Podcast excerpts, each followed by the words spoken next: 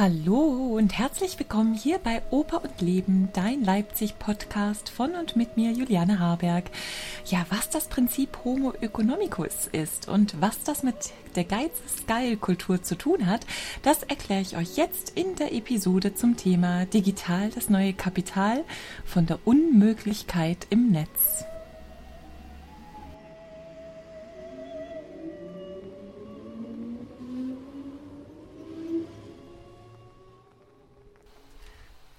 Internet birgt scheinbar unermessliche Möglichkeiten in diesen Tagen. Ja, und auch ich nutze ja die Gunst der Stunde und habe diesen Podcast gestartet. In der letzten Episode habe ich es kurz angesprochen. Der chancenreiche Musikmarkt in der Online-Welt liegt sicher im Peer-to-Peer. -Peer. Aber da dieser noch gar nicht so richtig existiert, fällt es auch richtig schwer, da schon Chancen aufzuzeigen. Ich finde es in jedem Fall super hinderlich, dass Süddeutsche und Co. den Künstlern zurufen, sich selbst zu demontieren, indem man nun kostenloses Streaming anbietet. Man hat ja auch kaum eine andere Möglichkeit, aber ich bin überzeugt, das wird sich ändern. Damit wir in die digitale Zukunft in Sachen Oper und klassische Musik schauen und eine Konzertwelt 4.0 entwerfen können, wäre es schon gut, erstmal den Ist-Zustand zu kennen. Und dazu habe ich mir mal äh, das Buch No Economy von Gisela Schmalz äh, vorgenommen. Das Buch gibt einen super guten Überblick über die verworrene Marktsituation im Internet. Und hier wird deutlich gemacht, dass es sich im Grunde um eine No Economy handelt. Da, Zitat, die meisten Transfers digitaler Güter weder Preise noch erkennbare Marktteilnehmer noch verbindliche Regeln erkennen lassen. Und das ist in Bezug sicherlich auf den Musikmarkt mehr als aktuell und zutreffend. Ja, noch ist es sicherlich so, dass das Internet auf die kurzfristige Befriedigung der Nutzer aus ist. Ähm, von dieser profitiert ja nun mal langfristig nur die Werbebranche. Und ich denke, die Wahrnehmung eines Internets, das tatsächlich nichts weiter ist als eine riesige Werbefläche, verschreckt auch sehr, sehr viele Musikerkollegen. Und wir kennen es alle, es kommt doch häufiger vor, dass man es eben satt hat, äh, diesen scheinbar digitalen Narzissmus zu frönen und zu liken, was nur geht, nur damit man selber im Spiel bleibt. Und ja, es gibt dann Leute, die eben dann auf Facebook und Co. den Rücken kehren. Aber ist das denn schon alles? Sind wir denn hier schon am Ende? Wenn ich jetzt mal das Rad zurückdrehe zu den Internetpionieren, ja, hier setzte man eine allgemeine Bereitschaft zu wechselseitiger Kommunikation voraus, um wahren Austausch und Fortschritt zu ermöglichen. Ein geschlossenes System, in dem die Beteiligten Informationen vorenthalten, passt überhaupt nicht dazu. Vielmehr ein demokratischer Prozess, bei dem jedem der Zugang zu Bildung und Information ermöglicht wurde. Dennoch, jeder gute Zweck braucht eben auch seine wirtschaftliche Basis.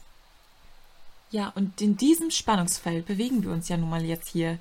Und ich denke mal, die Geschichtsschreibung hat ja auch erst begonnen und die klassische Musik tut wirklich, wirklich sehr schlecht daran, sich nun vor dem Medium Internet Konzertleben 4.0 zu verstecken. Aber vielleicht nochmal zurück zum Ist-Zustand. Dieser ist für Kulturschaffende, ich kann es nicht ausdrücklicher sagen, nicht gut, gar nicht gut. Die Nutzer des World Wide Web wurden dazu erzogen, ein Paradies vorzufinden. Irgendwo gibt es ja immer irgendwas umsonst.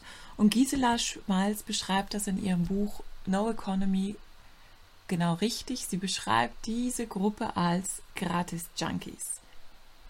Oh Mann, habe ich denn gedacht, shit, ich habe ja selbst dieses Buch No Economy für einen Euro, einen Euro, ich nenne ihn jetzt mal Tausender Verlag, äh, erworben, angeblich mit Mängeln, ne? Aber ich denke, wir merken es auch schon gar nicht mehr. Wie selbstverständlich erzählen mir auch Kollegen, dass sie zum Studieren einer Partie eine Produktion auf YouTube hinzuziehen. Ja klar, Verständlich. Wer nimmt denn bitte schön heute noch eine Sprachreise nach Tschechien vor, nur weil in der nächsten Spielzeit Jenufa auf dem Plan steht? Ersparnis von Zeit und Geld lässt uns vermeintlich so handeln. Das Phänomen des Homo economicus ist aber nicht nur bei den Gruppen zu erkennen, die sparen müssen, sondern auch bei denen, die es sich leisten können. Und äh, Josh Koppelmann zeigt diesen Effekt in seiner Beobachtung des Penny Gaps auf. Also so sind zum Beispiel Nutzer sehr schwer zu überzeugen, einen Cent zu zahlen. Aber wenn man bereit ist, einen Cent zu zahlen, dann würde man wohl auch sehr leicht einen Euro ausgeben. Ja, und hier muss man dann auch wieder sagen, Internetnutzer nehmen viel lieber hohe Transaktionskosten und Zeitaufwand in Kauf, irgendwas zu googeln und zu suchen, wenn die Möglichkeit besteht, irgendwo im Netz dieses Ding, wonach man sucht, eben kostenlos zu bekommen. Auch im Vergleich von zwei Plattformen, die hier beide kostenlos sind, muss man da feststellen, dass wir Users dazu tendieren, wo wir eben nicht unsere Daten eingeben müssen und eben auch gar keine Aktion zeigen müssen. Aber ganz ehrlich, wer kennt es nicht? Darin erkennen wir uns ja alle wieder. Jede noch so löbliche Grundsatzentscheidung, rational oder werteorientiert zu agieren, tja, irgendwann ist das doch dann auch wieder aufgeweicht. Gisela Schmalz sieht darin ein richtiges, gerates Trauma der Nutzer, das sich eben auch auf die Offline-Welt ausgebreitet hat. Und Grund dafür ist anscheinend die Tatsache, die bereits Gehirnforscher mit dem Begriff Anchoring zusammengefasst haben. Der Mensch denkt, wenn er einmal mit einer Sache konfrontiert wird, dass es wohl immer so sein müsste. Eine ewige Wahrheit, die uns Dinge einordnen lässt. Aber eben damit spielt die heutige Tech-Industry und nutzt eben Vorteile für sich aus. Das Preisdumping, gerade jetzt in der Corona-Krise, ist weiter im Gang. Und immer glaubt man dem Frieden, dass das Internet alles günstiger anbieten kann, da die Prozesse schlanker, die Kunden mit, zu Mitarbeiter umfunktioniert werden und die Reproduktionskosten eben gering sind. Aber gerade auf uns Kulturschaffenden hat das natürlich einen enormen Effekt. Der Druck steigt mit der Reproduzierbarkeit immer weiter und Kunst wird im Netz eben ihrer Essenz beraubt. Sie ist dann kein Unikat mehr.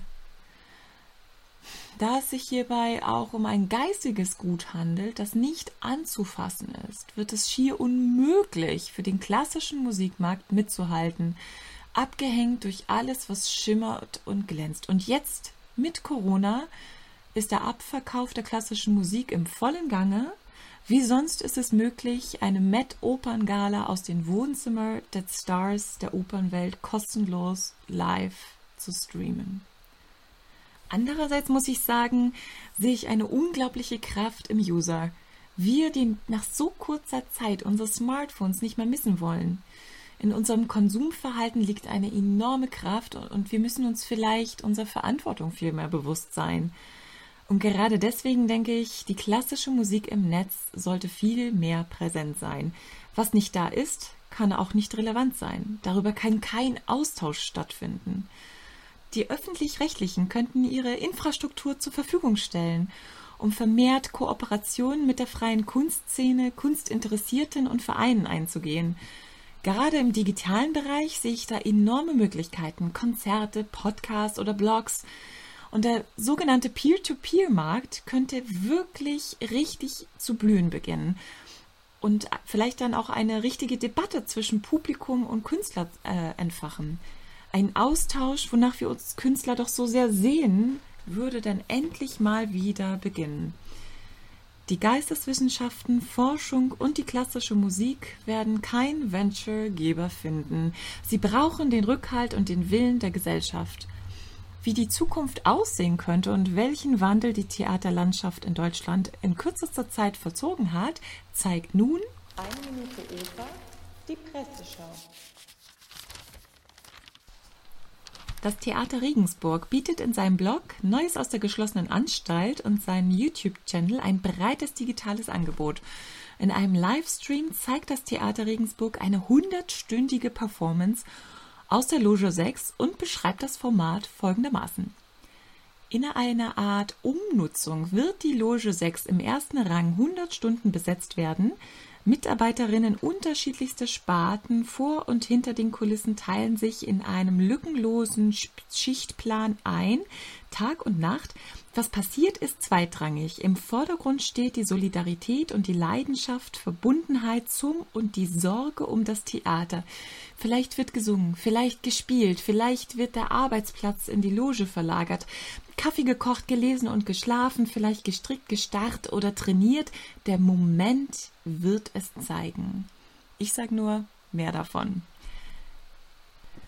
Das Mecklenburgische Staatstheater hat eine ganze Hashtag-Reihe aufgelegt, um auf Facebook miteinander zu kommunizieren und sich mit seinen einsam spazierende und zu Hause ausharrende Theaterbegeisterte auszutauschen und zeigt in seinen Liebeserklärungen Videobotschaften der Künstler.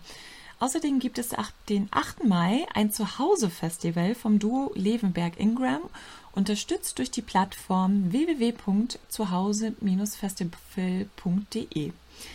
In der Liebeserklärung Nummer 16 heißt es von der Schauspielerin Coco Plümer, ich sag's frei heraus, ich bin nicht gut in solchen Sachen, eine Liebeserklärung wollte ich dir machen. Und weiter, unterbrochen von Outtakes, ich stelle mir diese Tage so manche komplizierte Frage zur aktuellen Corona-Lage, auch zur Liebe in der Pandemie. So etwas erlebte ich noch nie. Wie soll das gehen? Wie sieht das aus? Ich gehe seit Tagen nicht mehr raus. Wir dürfen uns nur nicht mehr sehen, nicht dicht beieinander stehen. Die Straßen, die sind menschenleer. Da wird das mit der Liebe schwer.